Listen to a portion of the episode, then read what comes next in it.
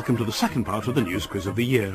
As ever, we begin with a cutting, read by Charlotte Green. Here's a cutting from the British Transport Police Public Survey. Question 6. Have you ever been a victim of crime on the railway? If no, go to question 8. Question 8. Why not? Yes, it seems an age ago, that summer of 2003, when you still hadn't heard of the Tory leader, when David Beckham thought that Real Madrid was just different from the plastic imitation Madrid, and the chances of England ever winning a World Cup in anything seemed slighter than finding weapons of mass destruction in Iraq. Linda, which parliamentarians have been looking into the truth, the mole truth, and nothing but the truth? Uh, well, Do we care? do we care? We don't really, do we? Basically, new developments in the dossier are that they think they found the BBC source in the Ministry of Defence and the BBC are keeping quiet about it. And Robin Cook's now saying, rather sadly, I don't believe we'll ever find the weapons of mass destruction. Oh. Yeah, it's sad really, but one little boy's kept his faith, Tony Blair. He still believes in weapons of mass destruction. in fact, he stood up in Parliament and said, boys and girls, all clap if you believe in weapons of mass destruction. There you are, Tony. That's three people in Britain. As of tonight, though, he's changed it. And now the insistence that he's looking for Saddam Hussein's plans for weapons of mass destruction. Uh, I mean, next week it will be uh, looking for a note left on Saddam Hussein's mother's fridge about weapons of mass destruction in the oven. He did, he did change it, didn't he? He started saying that he had programs for weapons of mass destruction. It sounds like something on ITV, doesn't it? Changing machines. Do you know, I've never actually sat next to a genuinely funny woman, and it's fantastic. it's, and and I, I realise it's putting me off. I've only ever seen Linda Smith at a great distance, thinking that woman far off, she's funny. And I'm so much taller. You are. We'd be rubbish on a netball team together. One chest pass, you'd knock me out.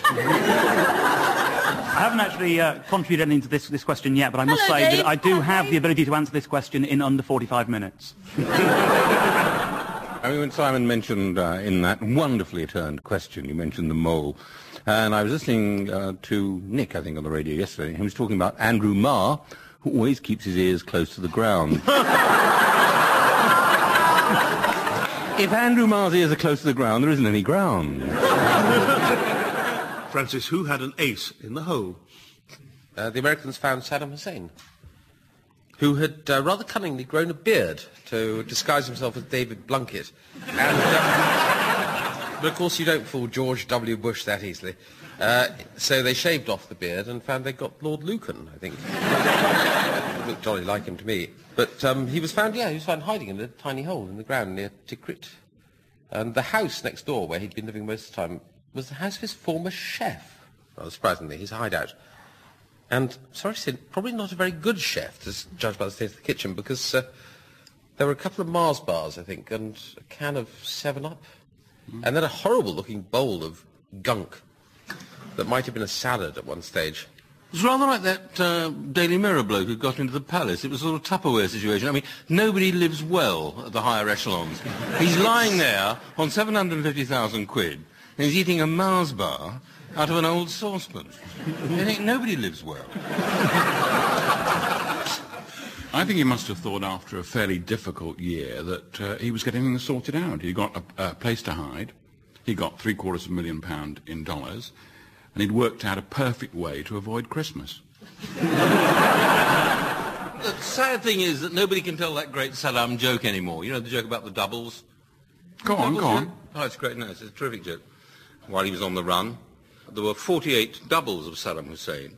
And at some point, they were all gathered together by Tariq Aziz. And he said, there's good news and there's bad news. They haven't found Saddam yet, but he's lost an arm. You know, there's certain words that only ever appear in newspaper headlines, like probe and rap and quiz and so forth. And there was a headline in, I think, the Daily Mail saying British experts will join Saddam quiz. And I had this charming idea that uh, Anne Robinson was going to be flown out to uh, supervise the thing with Chris Tarrant as her junior. It was pretty dramatic the way they, they said, uh, ladies and gentlemen, we got him. And then everybody cheering like that. I, right down the front, there's the rookie reporter going, who? Sit down, keep the noise down. Who? It wasn't just the famous dossier that was dodgy. Around the nation, in spite of the wonderful summer weather, we faced grim prospects. A housing crisis, a drought, another series of the moral maze. Nor were things looking good for Jeffrey Archer, Iain Duncan Smith, and that, um, comedian who invaded Buckingham Palace. Curiously enough, we never had him on the show. Linda, listen to this.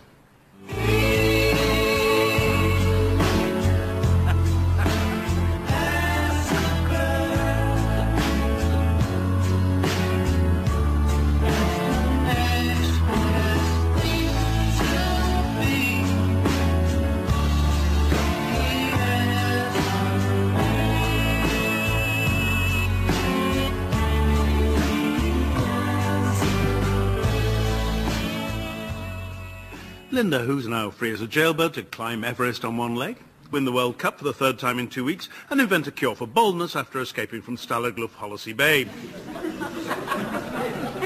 Don't give him the oxygen of publicity. I'm not that happy with him having the oxygen of oxygen, actually.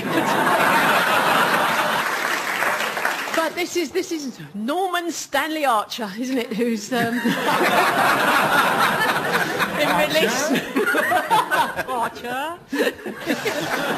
and uh, he's been released to, I must say, the somewhat cryogenic embrace of uh, Mary. the body language. You didn't really have to be Desmond Morris to read that, really, did you? He went forward for a big, great big snog, and she just swerved in a way that none of our England cricket team are able to do. And, uh, you know, I think the message was loud and clear. You've heard this many times from prostitutes, Jeffrey. No kissing. Got to be careful. He's got a fighting fund. He's going to go for all his enemies now. But uh, you, you must be on his enemies list. You said something very rude to him on your TV show, didn't you? I had a, very, a fractious interview with him many, many years ago. He's, he's strangely not very good at dealing with difficult questions. I mean, most politicians can sort of duck and weave, but he just sort of gets cross and uh, got a bit worked up. So I think he might have forgotten me by now, so please don't bring that up again. I quite like the fact he made a lot of uh, sort of capital of the fact that when I was there, I got 3,000 Christmas cards. Well, of course you did. Who wouldn't enjoy writing Jeffrey Archer, Hollesley Bay Prison? Just going to have our Christmas dinner now, Jeff. Oh, you don't, you don't like being called Jeff, do you? Well, that's a shame because you're in prison, so you... Yeah, he said you can call me Jeffrey or Lord Archer. That's a good move on your first day in the neck, isn't it? You can call me Lord Archer. I'm going to call you Mary, pal. Jeremy, whose new cabinet has something of the shadows about it? Ah, Tories fondly imagine that we care who leads them. And uh, under John Major, they waited years and years for a new leader, and suddenly three new leaders came along all at the same time. and he's got the opposite problem for me and Duncan Smith, because when IDS took over, everyone was going, oh, what's the name of that bloke who leads the Tory party? Whereas now it's, what's the name of that party that Michael Howard leads? and he's got this new slimlined cabinet thing. Hmm. I thought it was quite funny when all the when Iain Duncan Smith was sacked, and everyone in the Tory party said they, they weren't standing. I thought it would been very funny if Michael Howard at the end said he wasn't standing. I think it's a joy that Michael Howard's there. I've been waiting all my life to vote for somebody who was older than I was.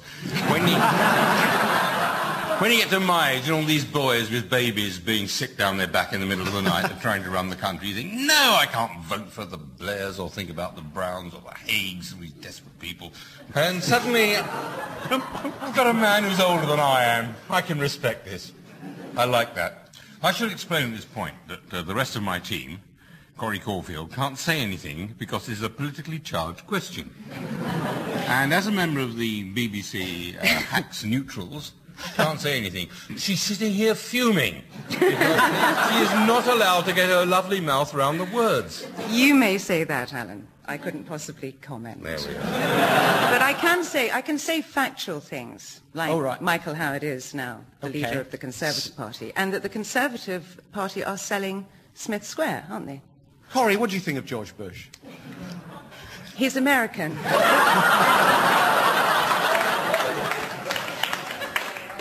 I met his father once Did you? in Somalia.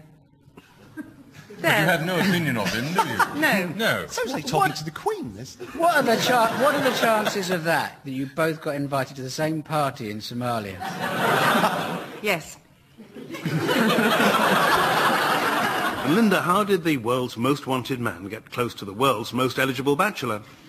Well, this is your man, Aaron Bartchek, is it? Barschak. Bart- Bartchek. It doesn't matter. We won't need to remember it. But um, but anyway, he got into Windsor Castle. He got into the party, and he got up on stage and he made a speech and he snogged Prince William. And the terrible thing is, he could easily have been a terrorist, and that would have been a disaster. King Edward the Ninth, the only one who wasn't there. He'd be like Caligula, wouldn't he? Forcing us to watch endless reruns of It's a Royal Knockout. Why, but it's hilarious. Oh, again? Yes, let's watch it again, shall we? You can't see it too many times. can you? Did you hear when, when the Queen saw this man in a pink dress and a beard dressed as Osama bin Laden go up and snog Prince William uh, and give a speech? She said, oh, that'll be Harry. They're going to send in the SAS and, and say, right, see what you can do, chaps. And they're going to clamp down on people with a royal fixation, which is about... Jennie Bond. That's Jenny her Bond. Nicholas Witchell. They, they raid Nicholas Witchell's flat. What do you think is in there? Loads and loads of magazines, pictures all over the walls, crowns, Jubilee mugs. Organiser Eric Amy hit out today after just four people showed up for a public meeting to fight apathy in Dorchester.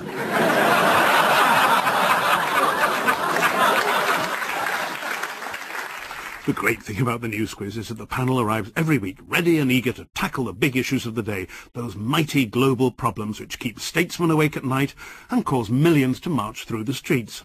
Unfortunately, I keep asking them about sex instead. Sandi, what gives both scientists and criminals their get-up and go-go? Yes, this is your basic sexual chemistry. Uh, apparently. Uh, there's some guy at the University of Canterbury. He's done a study of uh, famous scientists, geniuses, uh, people like Einstein, and discovered that they made all their major discoveries before they were 30. And his theory about this is that they did it to attract women. That women would go, oh, have you seen the double helix on him? And um, it's not a thought I've ever had of Einstein. You've only ever seen pictures of him very, very old. I've never seen a picture of him under 30 thinking, I fancy a bit of that. I know what I'll do. it's a sad tale about men, really, isn't it? You know, these fantastic and extraordinary advances that men have made. And you think, wow, they've got fantastic brains. No, they're keeping their brains exactly where all the other men keep them. It's very odd that it's part of the programming to attract women. We imagine that women are going to be besotted by a, a man with long hair who comes up and says he equals MC squared, and they say, your place or mine. It seems very strange. And exactly the same age for villains. And we all thought villains were like Mad Frankie Fraser. They carried on to their 80. Apparently villainy is only good up to about 31. Then you sort of lose your zest for blowing the doors off. Does it, Very odd. Exactly the same age as scientists. does it follow that people with a high sex drive then are supposed to be either geniuses or criminals? no, just annoying. Because I was going to hopefully use bit of a it. scientist, I believe. You're a mathematician, aren't you? Well, I'm a university dropout. I don't think that quite qualifies for genius. I didn't actually use the word genius, but clearly you heard it. Um, There was a fantastic story about Einstein who, um, who became a celebrity within his own lifetime. He was sort of recognized throughout the world. And he was sitting with some other scientists in a coffee shop in America complaining about being a celebrity because people kept coming up and asking for autographs. And one of the other scientists, with a real scientific mind, he saw straight through the problem and said, get your hair cut. Marcus, listen to this.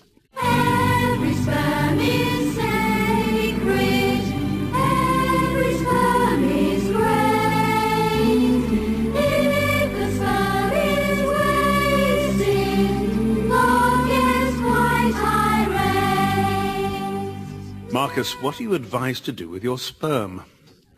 Yeah, no, what it is, that uh, is uh, every sperm is sacred. Uh, and it's basically that there's been some medical research done to say that storing up your sperm or not giving your sperm the opportunity. You mean opportunity... in Kilner jars or like... In No, no, no, storing it where it starts. Right. This is tricky. natural I'm, habitat. I'm trying to keep this round included, basically. Um, yeah, It's called basically. saving all your pocket money for a rainy day. You mean keeping your passion porridge and your love grenades? you know?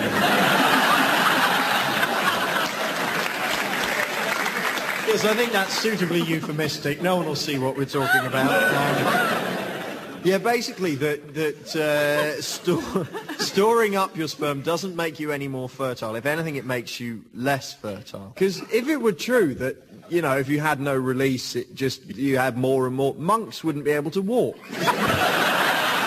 Do they? like divine space hoppers.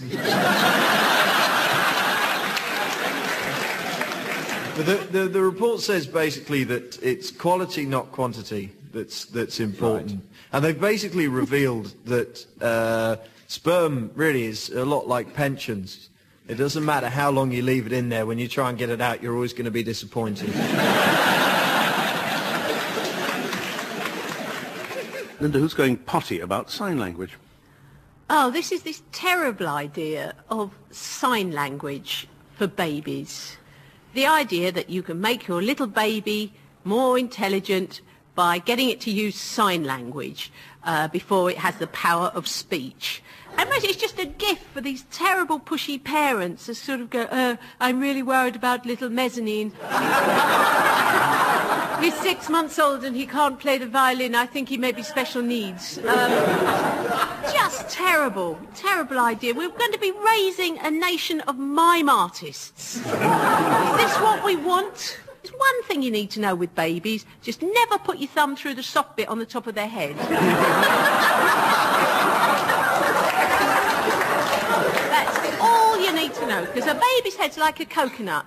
And uh, there's three little dots, but only one works. So Apparently, it takes quite a long time to teach this sign language to the babies. They said you have to be really patient. I thought, well, you wait long enough, they'll talk to you. Um, I don't, I don't have kids myself, so I'm, I'm not sure how well this would work, but I, I do use a lot of sign language on the 12-year-olds in my area, mainly. but most of them are parents and do pass it on to their kids. An amendment has been laid in the House of Lords to Clause 70 of the new Sexual Offences Bill. Amendment 343 reads, page 32, line 1, leave out genitals and insert penis. Never content with doing for science what Henry VIII did in his work as a relate counsellor, our team are always keen to get to the meat of every issue. Armando, listen to this.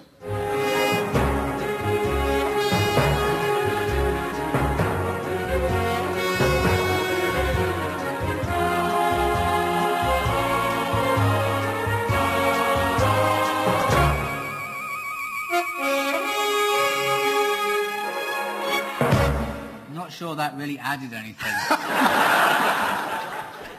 That was the theme tune to Black Beauty. It was. Three points. Right, next Who's been, question. putting, who's been putting the stallion in Italian? Well, I have to defend my country's honour here. There are rumours that some salamis may have horse meat in them. Aren't these rumours started by scientists who've analysed this salami? Uh, uh, yes, but these weren't Italian scientists. Apparently, most salamis are fine. There are one or two salamis that have horse meat in them, and you can detect them because they are five feet in diameter, seven, seven feet long, and they have four other salamis.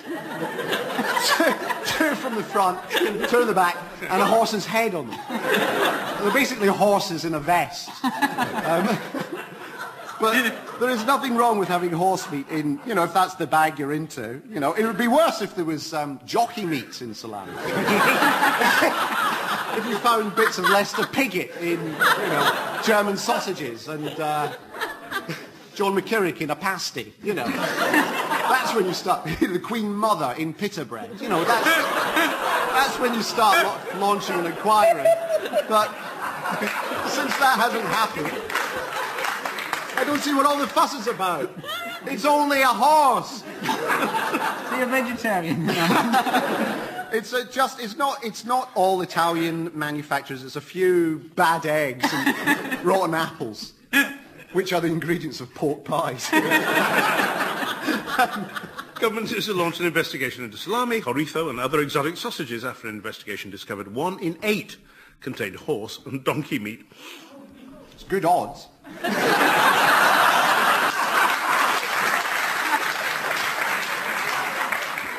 Eating horse and donkey is not against the law, though muffin the mule is still illegal in 37 states. Francis, listen to this.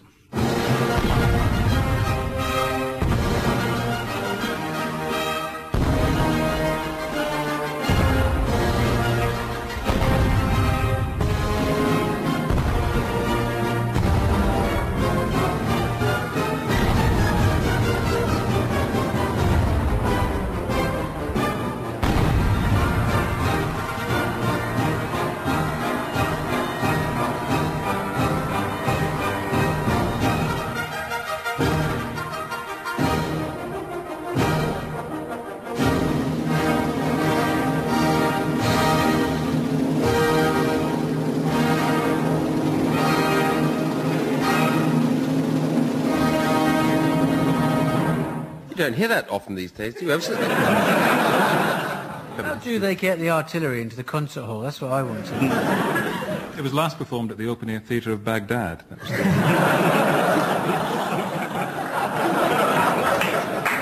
Next to the Museum of Rubble. Francis, who's the noisy boy then? It's a cockatiel. Yeah. Uh, there's a there's a woman in know, Northumberland or somewhere who takes in stray birds, and the RSPCA gave her a cockatiel they'd found wandering around in a confused state. I think it's called Spiky or something. Yes. Um, but it's driving her to distraction because at four o'clock every morning, this bird suddenly stands to attention and whistles its way through the 1812 overture.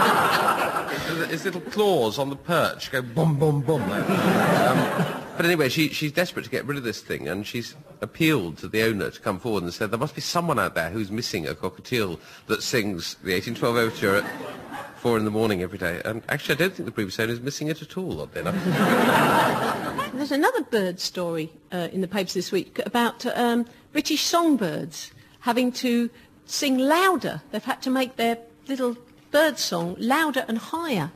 Now, so they're all they're going. Yes, I'm on the tree.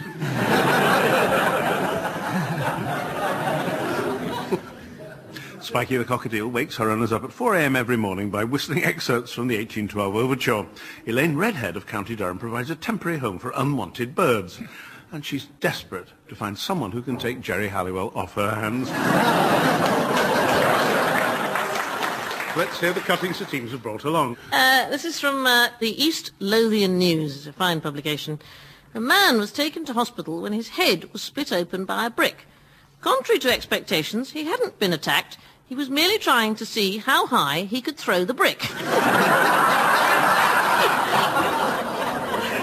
Unfortunately, because it was 2.30 in the morning and dark, he couldn't... he couldn't see very clearly and didn't move out of the way to... to avoid the brick falling on his head. Police believe he may have been drunk.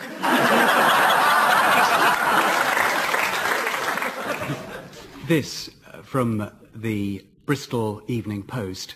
Members of Soroptimist International Bristol have invited the Rotary Club of Bristol to have a friendship evening on September the 9th. The event at the Bristol and West building begins at 7pm and is in aid of charity Limbs for Life. Tickets cost £10 and include a finger buffet and a glass of wine. My cutting is sent in by Iris Bryce from Blissworth, and this is from Just Jazz magazine.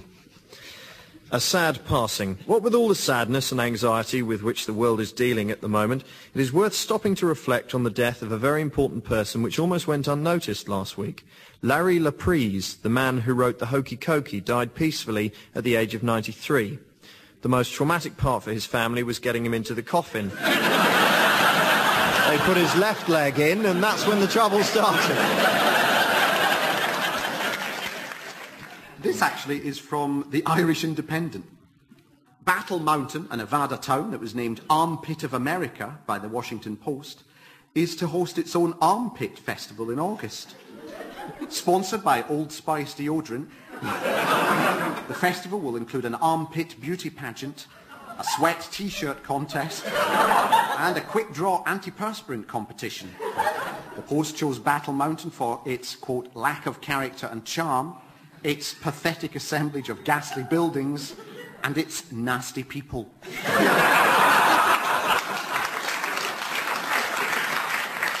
This cutting was uh, sent in by Pamela Gorham uh, from the Lancaster Guardian, and it's um, a correction to the previous week's recipe.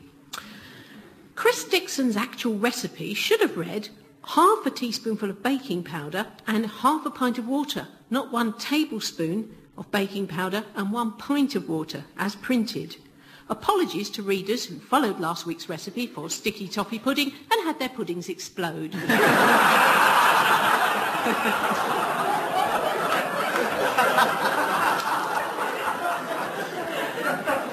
Well, mine is from Yachts and Yachting, Simon, and I wouldn't believe it if it hadn't been sent to me uh, by the editor, Mike Gibb.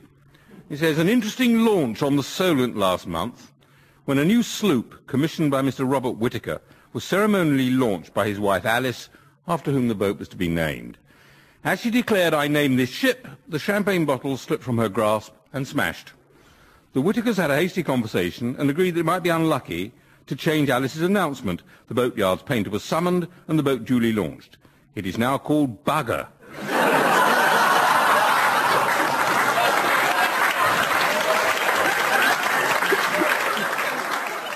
And that's about it.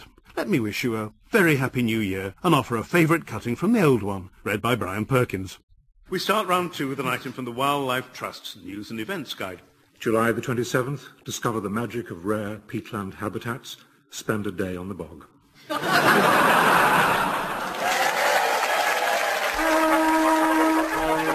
The news quiz of the year was presented by Simon Hoggart, Alan Coren, Armando Iannucci, Jeremy Hardy, Linda Smith, Francis Wheen, Sandi Toksvig, Corey Caulfield, Krishnan Guru-Murthy, Dave Gorman, Marcus Brigstocke, Phil Jupitus, Clive Anderson, and Eddie Mair. The chairman's script was written by George Poles, Dave Cohen, Simon Littlefield, Paul Mackenzie, and Lucy Clark. The producer was Simon Nichols.